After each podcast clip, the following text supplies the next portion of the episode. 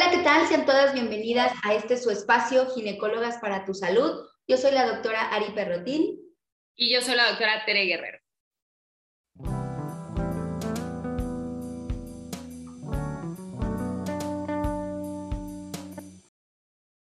Y pues bueno, en esta ocasión les traemos un capítulo que, bueno, ya lo habíamos grabado anteriormente. Seguramente quienes nos siguen desde el principio en este espacio de ginecólogas para tu salud ya escucharon el capítulo acerca del el estudio de Papa Nicolau. Pero bueno, platicando él y yo, pues bueno, eran nuestros primeros audios, traíamos ahí algunos problemitas todavía como que con el desarrollo de los temas y demás. Y bueno, dado que es un tema muy importante, pues decidimos hacer una segunda parte, ¿no? Hacer la continuación y tal vez ampliar un poquito pues toda esta información que si bien la damos en la consulta y es como una información que, que constantemente nos están preguntando, creo que con este audio vamos a poder ya complementar mucho la información que les, que les habíamos dado previamente, ¿no? Sí, y creo que también es importante porque es algo que puede sonar muy común para muchas mujeres, obvio para nosotras, de pronto lo tomamos o lo damos por sentado, ¿no? Todo el mundo sabe que es un papá Nicolau y resulta que no es así. Entonces, por eso es súper importante que ustedes sepan de qué estamos hablando, que les suenen, sí o no, muchas de ustedes se equivocan al decirlo, nosotras mismas también, pero aquí la cuestión básica es qué es el papá Nicolau. Entonces, ¿qué te parece, Tere, si empiezas por explicarles la importancia, por qué hablamos tanto de este papá Nicolau, por qué es la primera elección y eh, explícanos un poquito al respecto? Claro, este, esta pregunta normalmente yo se la hago a los médicos residentes cuando están rotando conmigo, a mis compañeras enfermeras, y les digo, bueno, ¿por qué en el día de hoy, siendo 2021 todavía, desafortunadamente seguimos teniendo casos de cáncer de cuello uterino, ¿no? Y esto es porque, si bien, como acabas de decir, Ari, está como muy arraigado lo que es un papá Nicolau, pues muchas veces no se tiene la cultura de realizarlo constantemente, ¿no? Estamos hablando de que es un estudio ya no tan nuevo, tiene más de medio siglo que se realiza, entonces ya tenemos como muchísima evidencia de que funciona, de que es un estudio que nos ayuda a la detección oportuna del cáncer. Entonces, la principal importancia que va a tener este estudio es que es un estudio accesible, ¿sí? Quienes nos escuchan y seguramente son derechohabientes de alguna institución de salud, el IMSS, el ISTE, el Secretaría de Salud, saben que es un estudio accesible, que a cualquier clínica, a cualquier centro de salud que vayan, inclusive quienes hicimos el servicio social en zonas rurales, sabemos que es un estudio que se puede realizar, que es muy económico. ¿Por qué? Pues porque necesitamos una laminilla, un cepillito, el spraycito y el medio para mandarlas y hacerlas el estudio, ¿no? Entonces, es un estudio que nos da mucha información y tenemos que invertirle muy poco, tanto en recursos, en tiempo, porque nos toma unos minutos hacerlo, ¿sí? Y al día de hoy, ¿sí? Si bien hemos avanzado mucho en la tecnología, hemos avanzado mucho en la detección oportuna y de tener otros, inclusive, bueno, la, la prevención primaria, como es la vacuna, al día de hoy la citología cervical o el estudio de Papa Nicolau, como lo ubican la mayoría de la gente, pues sigue siendo el estudio de elección para un tamizaje, es decir, para hacer campañas de detección, para poder detectar oportunamente. Y es por eso que, bueno, cuando acuden a nuestra consulta, lo seguimos haciendo, ¿no? O sea, realmente eh, ya vamos a platicar un poquito más de, cómo se puede complementar con otros estudios, pero sí, eh, al día de hoy, el Papa Nicolau sigue siendo el estudio de elección. Sí, y aparte también es muy sencillo, ¿no? A veces eh, nos pasa mucho que te dicen, es que me lo hizo un estudiante, bueno, un residente, ¿no? Es que me lo hizo la enfermera. Pues sí, realmente la técnica es bastante fácil de aprender, con lo cual esta curva de que llego a la residencia o llego al servicio social y me están enseñando a tomarlo, la verdad es que es muy sencillo. Entonces, no hay como pierde, no necesitamos grandes aparatos para poder hacerlo, así que realmente es algo que, que es fácil de hacer, fácil de encontrar. Sí, exactamente, ¿no? Eh, eh, hablando de, lo que buscamos en un estudio en medicina, buscamos dos aspectos importantes. Uno es algo que se llama sensibilidad. Eso quiere decir que tenga una capacidad de, detectarme los que están enfermos de los que no están enfermos, ¿no? Y a mayor sensibilidad va a tener más capacidad de detectarlos. El estudio de Papa Nicolau tiene una sensibilidad muy alta y además tiene otra cosa plus que se llama especificidad. La especificidad quiere decir que de estas que salieron con alteraciones, sí sean realmente eh, muestras que tienen una alteración en esas células, ¿no? Entonces, a grandes rasgos, es un estudio económico, sencillo, con una curva de aprendizaje muy fácil y nos da mucha, mucha información. Y pues bueno, pasando a la siguiente pregunta, Ari, ¿cuál es la edad en la que se debe de iniciar? Siempre hay como este conflicto de ya inicié relaciones sexuales hace un mes, entonces ya me tengo que ir a hacer el Papa Nicolau, o me espero, o, tengo que cumplir cierta edad. ¿Cuándo sería la edad para iniciar el estudio de Papa Nicolau? Pues bueno, tienen que tomar en cuenta que este estudio, no lo hemos mencionado, pero se hace literal para ver las células, ¿no? Tú decías, es una citología, nos van a decir las células que les llevemos o que le mandemos al patólogo en esa muestra, nos las va a estudiar. Entonces, ¿qué es lo principal que queremos ver? Ya vamos a hablar más adelante todo lo que nos explican, porque es mucho más que solo eso, pero nos van a decir principalmente si hay o no la presencia de virus del papiloma dentro de esas células. Entonces, aquí creo que más bien es, bueno, ¿por qué lo voy a hacer, no? ¿Por qué voy a empezar a hacer? ¿Por qué escucho que hay mujeres que desde los 18 años y otras hasta los veintitantos están haciendo este estudio? Pues literal porque va de la mano de lo que queremos encontrar, que principalmente es la presencia del virus del papiloma. Entonces, por eso va muy relacionado con el inicio de la vida sexual. Y si bien es cierto que eh, pues el inicio de la vida sexual puede ir cambiando o por supuesto es diferente en cada mujer, lo que más nos interesa es que si a raíz del inicio de esta vida sexual hay o no hay contagio con el virus. Pero algo también muy importante que a veces esto es lo que les genera un poco de ansiedad de, como dices, ayer inicié mi vida sexual, hoy ya estoy contigo de sentada queriendo a mi papá Nicolau, es latencia, es decir, si se ha mantenido este virus presente, si ha generado un daño a nivel de las células, a nivel del tejido, y ese es el tipo de virus que queremos encontrar. Porque yo siempre en consulta les digo, si tú quieres, yo te puedo hacer un papá Nicolau diario, o sea, tú puedes venir todos los días y te hago un súper descuento, pero todos los días, te hago, te hago por mayoreo y listo, pero eh, no, no va a ser rentable, no va a ser útil, ¿no? Porque puede ser que un virus, ¿no? Muchas, muchas mujeres estén en contacto con él, incluso lo, lo comentamos en los capítulos de virus del papiloma, y no resulte en nada, ¿no? Me infecté, se aclaró, se eliminó el virus y tan tan. Entonces, aquellas pacientes que de pronto, porque seguro te ha pasado, yo iba acá tres meses a mi papá Nicolau, pues porque me daba miedo infectarme, ¿no? Entonces, eso es lo más importante. ¿Cuándo o a qué edad voy a iniciar mi eh, control ginecológico con papá Nicolau? Pues generalmente se les dice al año de iniciar vida sexual. Obviamente muchas de ustedes pueden ir al ginecólogo antes, incluso antes de iniciar la vida sexual, pero realmente no nos va a resultar útil el hacer un papá Nicolau antes. Es muy barato, es muy fácil, pero no vamos a tener gran significado en esos resultados. Entonces, sí se les recomienda que sea más o menos al año de iniciar la vida sexual porque si ahí encontramos un virus positivo, estamos hablando de que ha permanecido todo ese año, que ha durado en tus células, que puede llegar a generar un daño celular y un daño en tus tejidos, y es ahí en donde vamos a tener un poco más de control, vamos a imponer tratamientos. Entonces, casi siempre se habla de que sea al año de iniciar vida sexual. Y yo siempre les digo que, obvio, cada caso es particular, pero eh, vida sexual vamos a tomarlo desde un ámbito muy grande, ¿no? Porque me pueden decir, a ver, es que inicié eh, sexo oral y apenas hace dos meses tuve relaciones coitales y entonces ya me confundiste y entonces, ¿qué hago? Al año de iniciar contacto sexual, vayan, y ya nosotros les diremos, mira, tu práctica sexual no es de tanto riesgo o tus prácticas sexuales sí, entonces vamos a agregar otros estudios, pero quédense nada más en la mente que al iniciar vida sexual, el tipo que sea, lo ideal es acudir a realizarse este estudio y obviamente va dirigido a encontrar el virus del papiloma. Y si puedes, entonces dinos lo contrario, ¿cuándo suspendemos? ¿Me lo voy a hacer toda la vida o hasta cuándo lo voy a hacer? Fíjate que esta parte, tal vez la parte del inicio, eh, no genere como tanto conflicto, decir, bueno, si ya inicié vida sexual, como dices tú, a veces muchas quieren ir casi que al día siguiente, ¿no? A hacerse el Papa Nicolau y, hay otras que al contrario, ¿no? Ya tienen mucho tiempo y, acuden. Pero la parte de cuándo dejar de hacerlo, creo que es la parte que a veces genera un poco de conflicto, inclusive entre muchos colegas médicos, ¿eh? Y, se los digo porque, bueno, como ustedes saben, yo trabajo en una institución pública y, y, constantemente me llegan pacientes de 85 años, de 90 años me han llegado, de doctora, es que hágame mi papá Nicolau porque qué tal que me va a dar cáncer. Entonces, y me dijo mi médico que viniera a hacerme el estudio, ¿no? Eh, ¿por, qué, ¿Por qué tenemos una edad en la cual terminamos de hacer el estudio de papá Nicolau? Como Ari lo acaba de mencionar, la intención del estudio de Papa Nicolau es detectar alteraciones que estén causadas por la infección del virus del papiloma.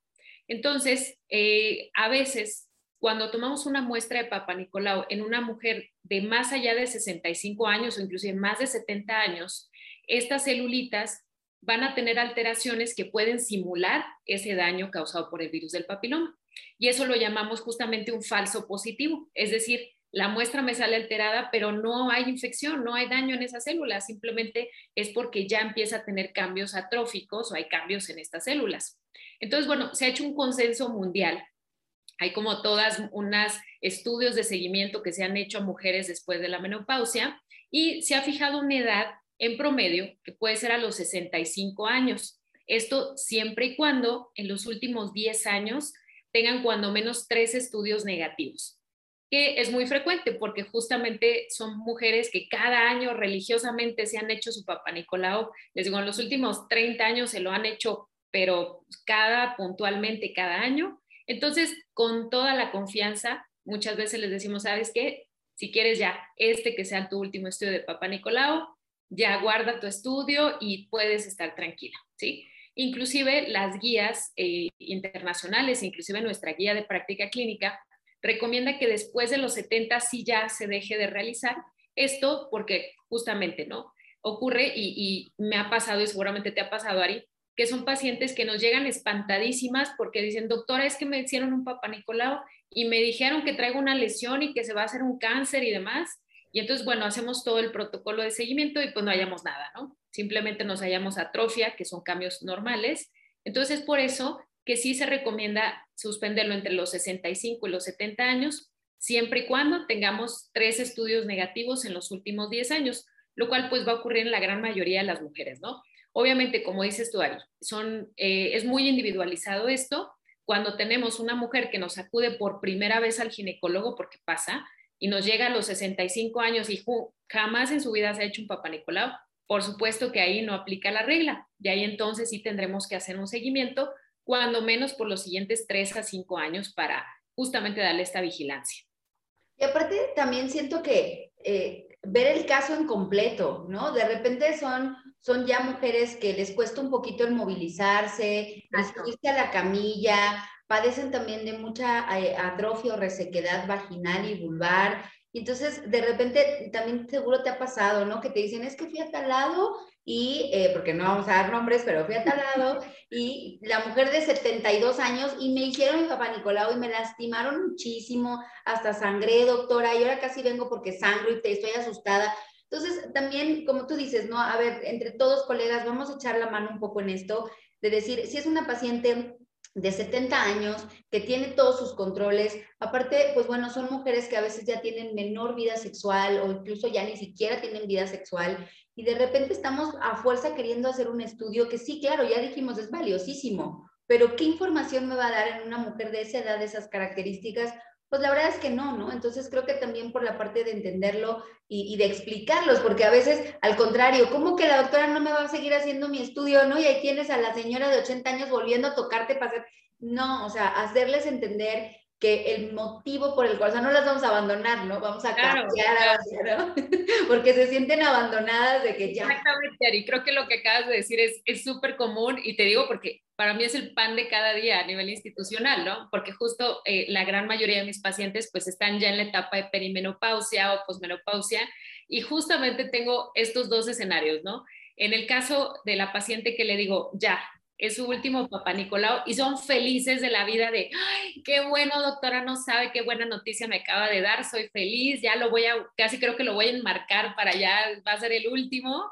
Pero por otro lado, exacto, tenemos estas pacientes que llegan a sentirse como abandonadas o, discriminadas inclusive de doctora, porque ya no me lo quiere hacer, porque eh, alguna vez una paciente me dijo, doctora, es porque ya estoy jubilada, por eso ya no me lo quieren hacer. Entonces, bueno, yo le explicaba, ¿no? Ya le digo, no, hombre, mire, no se preocupe, usted tiene un súper buen control de sus estudios, salió todo bien, inclusive el, último estudio que le hicimos de control estaba perfecto, entonces le digo, mire, el riesgo de seguirlo haciendo, de que me salga un estudio alterado y entonces la asustemos gratis porque no va a tener una lesión, pues la verdad es que no. Entonces sí, efectivamente, Ari, tú lo acabas de decir, tenemos esos, esos dos escenarios Pero creo que con esto, que me lo escuchen, bueno, ya van a saber un poquito más, ¿no? Ah, claro, es porque realmente ya hubo buen control, ya no hay riesgo, etcétera, ¿no?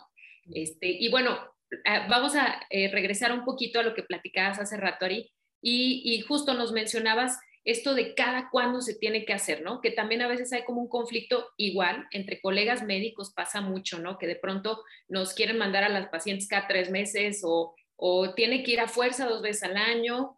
¿Por qué en general hablamos de hacerlo cada año? ¿Por qué no hacerlo antes o por qué no hacerlo después? Bueno, esto de nuevo, ¿no? Parecemos disco rayado, pero vamos a hacer un general, pero claro que hay casos individuales.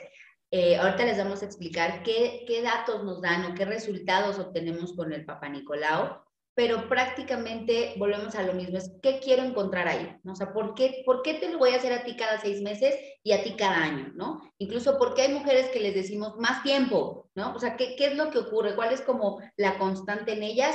Es la vida sexual y el riesgo de estar en contacto con un virus del papiloma, o sea, literal, ¿no? Entonces vamos a individualizar. Lo más común es hacerlo anual. ¿Por qué? Porque estamos de nuevo hablando de que permanezca ese virus allí, ¿no? Vamos a individualizar, digamos, por edades, por casos, por historia clínica, pero estamos hablando de que si yo en el 2020 me hice mi papá Nicolau y salió todo negativo a virus del papiloma, si yo paso un año completo, quizás lo que les decía, quizás en ese año tuve contacto con el virus, quizás era una infección positiva, estaba presente, pero después lo eliminé y entonces no tuvieron que hacerme nada, mi cuerpo solo hizo todo, ya lo hablamos, sí pasa así, aunque no parezca tratamiento, sí lo eliminamos de esa manera. Y entonces de repente llego al otro año, mi siguiente control, y ya no está. Entonces, hasta cierto punto la idea es valorar esa, ese, en ese tiempo, en ese lapso, si ese virus está o no está presente. Ahora, también es cierto que hay pacientes que les decimos ven antes, ¿no? Ven a los tres meses, ven a los seis meses, y hay que individualizar. ¿Por qué? Porque hay algunas pacientes que, por ejemplo, vamos a estar en control por virus del papiloma, entonces que no se les haga raro escuchar, oye, ¿por qué a mi amiga le están haciendo controles cada seis meses? Bueno, pues quizás encontramos por ahí una lesión por el VPH o hay otro tipo de lesiones que también ya lo hablamos, que pueden llevar a alguna sospecha, ¿no? Por ejemplo, una eversión glandular, que podemos decir, bueno, es un tejido más frágil, entonces quiero estar en contacto con ese, tejido, estarlo valorando, estarlo checando, o podemos tener incluso pacientes que a veces, digamos, me queda la duda, ¿no? Tenemos, por ejemplo, un Papa Nicolau positivo, una colposcopía todo bien, una PCR que nos sale positiva, entonces, bueno, chin, a ver, ¿a cuál le hago caso? ¿Qué hago? Puede ser que haya pacientes que le digamos, mira, ¿sabes qué? literal, no sé qué tienes, entonces vente en seis meses para captar muy a tiempo. Pero en la población en general, en nuestra población, por el tipo de estudios, por el tipo de factores de riesgo que tenemos, la idea es vernos a los 12 meses y si persiste o si encontramos una lesión por virus del papiloma, es ahí cuando vamos a actuar. Si lo hacemos antes, yo igual les digo, es que solo te va a generar ansiedad, ¿no? Porque si yo te cito cada tres meses, literal es un sin vivir, ¿no? O sea, es estarte viendo y estar pensando que me va a salir algo, que me vas a tener que hacer algo más y realmente no le estamos dando tiempo al cuerpo, a las células, al tejido, al sistema inmunológico de actuar. Entonces, la idea de 12 meses, de vernos cada 12 meses, es prácticamente para eso, para decir, si no hay virus, nos volvemos a ver dentro de un año y si hay virus, dependiendo del grado de lesión y demás, bueno, quiere decir que me duró 12 meses, con lo cual sí voy a tener que actuar a partir de allí. Sí, exacto. Y, creo que afortunadamente en nuestra población ya está muy arraigada esa idea de cada año me tengo que hacer mi papá Nicolau, ¿no? Afortunadamente, digo, con el paso del tiempo, creo que ya se ha hecho mucho este hábito de, de, saber si cada año, que como dices tú, no es una regla, habrá casos en los que a veces por alguna indicación específica vamos a citarlas antes. Por ejemplo, en mi caso, y seguro te pasa también, cuando son pacientes de primera vez. Es la primera vez que van a la consulta ginecológica, es la primera vez que les vamos a hacer un estudio de Papa Nicolau. Y yo normalmente les digo, mira, como es tu primer estudio de Papa Nicolau, eh, si me sale alterado, es muy probable que te cite antes del año. ¿Por qué? Porque yo no tengo un estudio previo para comparar, ¿no? Entonces, a veces también tomamos este tipo de decisiones de citarlas antes porque pues sabemos que no tenemos un estudio previo para comparar, ¿no? O como dices tú, vemos algo que no nos agrada en la colpo y a lo mejor el PCR también nos, nos desajusta ahí un poquito el manejo, colposcopía y, y todo lo que es esta parte de la detección de virus del papiloma, pues es muy complejo justamente, ¿no? Porque hay como muchísimos, ustedes eh, deben saber que existen como muchos algoritmos, tenemos como muchísimas guías en las cuales es como, si la paciente tiene esto, le voy a hacer esto, pero si además tiene menos de 30 años, le voy a hacer esto, pero si está embarazada, le voy a hacer esto, pero si tiene más de 60 años, le voy a hacer esto. Entonces, es, un trabajo muy complejo, digo, a mí me encanta la colposcopía porque es justamente, ¿no? Es como irle buscando, es muy individual, realmente como dices tú, Ari, a lo mejor si a mi amiga le detectaron BPH y no le hicieron nada, la citaron al año y a lo mejor a mí me están citando cada tres meses, también que sepan pues qué es esto, ¿no? Es un, es un caso muy, muy individual. Y también para, además para agregar a, a, más largo plazo, ¿no? Porque, por ejemplo, decimos, vida sexual, a mí me han tocado pacientes que me dicen, eh, tengo 40 años y tiene más de 5 años que no tengo vida sexual, no tengo parejas sexuales y como dices, oye, cada año voy a mi papá Bueno, pues casi, casi es como, pues relax, ¿no? O sea, ok, tienes todos negativos, tampoco te, te ofusques tanto en decir, es que si se me pasa tres días ya algo salió mal. O sea, hay algunas mujeres que incluso y nos pasa mucho, oye, ya tienen nuestro contacto, tienen nuestro mail, tienen nuestras redes, y entonces como que no nos van a perder, con lo cual, oye, ¿qué crees? Reinicié vida sexual, oye, me estoy notando tal o cual cosa, mejor voy ya se cumplió el año y mejor voy. Entonces también acuérdense que no es como que tan riguroso en algunas mujeres, 12 meses y algo va a pasar. Hay mujeres que incluso yo les digo, bueno, pues vente en dos años, ¿no? O sea, tampoco es plan estarte viendo a cada rato. Si no tienes vida sexual de hace más de cinco años y todos tus estudios han salido bien, pues podemos relajarnos un poco en ese aspecto. Claro, y, también, por ejemplo, en quienes a veces tenemos un Papa Nicolau negativo, PCR negativo, colposcopía perfecta, como dices tú, podemos a veces hasta tres años inclusive poderla citar con toda la tranquilidad, ¿no? Entonces, siempre acuérdense que esto es individual, este, como dices, no, no, no se estresen de que ¡Ah! ya pasó un año con un día, ya tengo que ir corriendo a hacerme mi papá Nicolau. Pero, en pandemia, ¿no? Imagino que te pasó, en pandemia fue de... ¡Ah! Claro, y muchas justamente, ¿no? Creo que Ari y yo, y, y quienes nos escuchan y son nuestras pacientes, a muchas les dijimos, mira, ¿sabes qué? Mejor relax, quédate en casita, ahorita no es prioridad porque salió todo bien en tu estudio previo, mira, nos vemos más adelante, ¿no? Digo, bueno, ya, ya fue un año y medio de pandemia, ya ahora sí tenemos que, seguir adelante, pero exacto, ¿no? Justo lo, lo, hicimos el año pasado con muchas, de decirles, mira, tranquila, no pasa nada, ¿no? Nos esperamos un poquito. Exacto. Oye, y cuéntenos las indicaciones, porque muchas veces, eh, insisto, yo oí a mi amiga que se fue a hacer su papá Nicolau y yo no sé a qué voy, pero yo llego y entonces háganme mi papá Nicolau. Entonces, cuéntanos un poco a grandes rasgos cuáles son las indicaciones generales para poderlo realizar. Claro, eh, acuérdense que puramente lo que es el estudio de Papa Nicolau va a ser la muestra de la toma de estas celulitas en el interior de bueno, del cuello uterino, del cuello de la matriz, y bueno, se toman algunas celulitas ahí del interior del canal cervical. Entonces, eh, las indicaciones van más enfocadas a que la calidad de la muestra sea lo mejor posible, ¿sí? O sea, la intención, por ejemplo, eh, vamos a hablar de, por ejemplo, la abstinencia sexual que aquí hay como mucho, igual, hay como mucho conflicto. Hay doctores que casi creo les dicen, señora, no tenga relaciones un mes antes, voy así una semana antes. Entonces, sí, sí, a veces son como bien exagerados, o a veces hay pacientes que tal cual tuvieron relaciones sexuales un día antes y, vienen a la toma del Papa Nicolau, ¿no? Entonces, ¿por qué necesitamos eh, tener las mejores condiciones? Porque pues ya lo decíamos, ¿no? Es un estudio que nos da mucha información, pero pues también depende mucho de la calidad de la muestra. Entonces, primero que nada, eh, eh, tratamos de que la muestra se haga fuera del periodo menstrual. De preferencia, recomendamos que sea una semana después de que se haya terminado el periodo y obviamente hasta antes de que se vuelva a presentar. Esto quiere decir que vamos a tener un margen entre tres a cuatro semanas dentro del ciclo, dependiendo la duración de cada quien, en el que vamos a poder tomar esta muestra, ¿sí? ¿Por qué no la vamos a tomar durante el periodo? Pues justamente por esto, ¿no? Porque a veces, pues justo el sangrado está tan activo y tan abundante que pues limpiamos y sale y sale y sale la menstruación, ¿no? Entonces, pues es técnicamente no se puede, ¿no?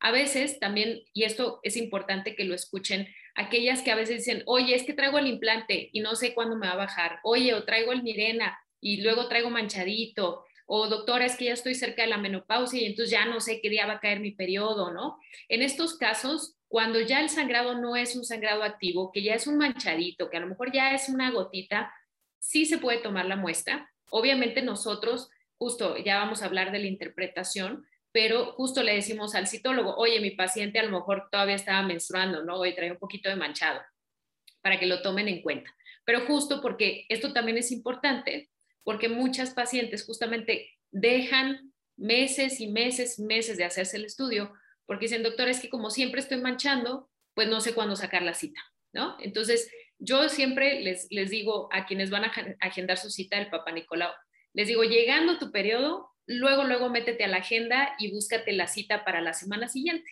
Es la forma más sencilla y así pueden tener un buen margen ¿no? para que se pueda realizar en las mejores condiciones.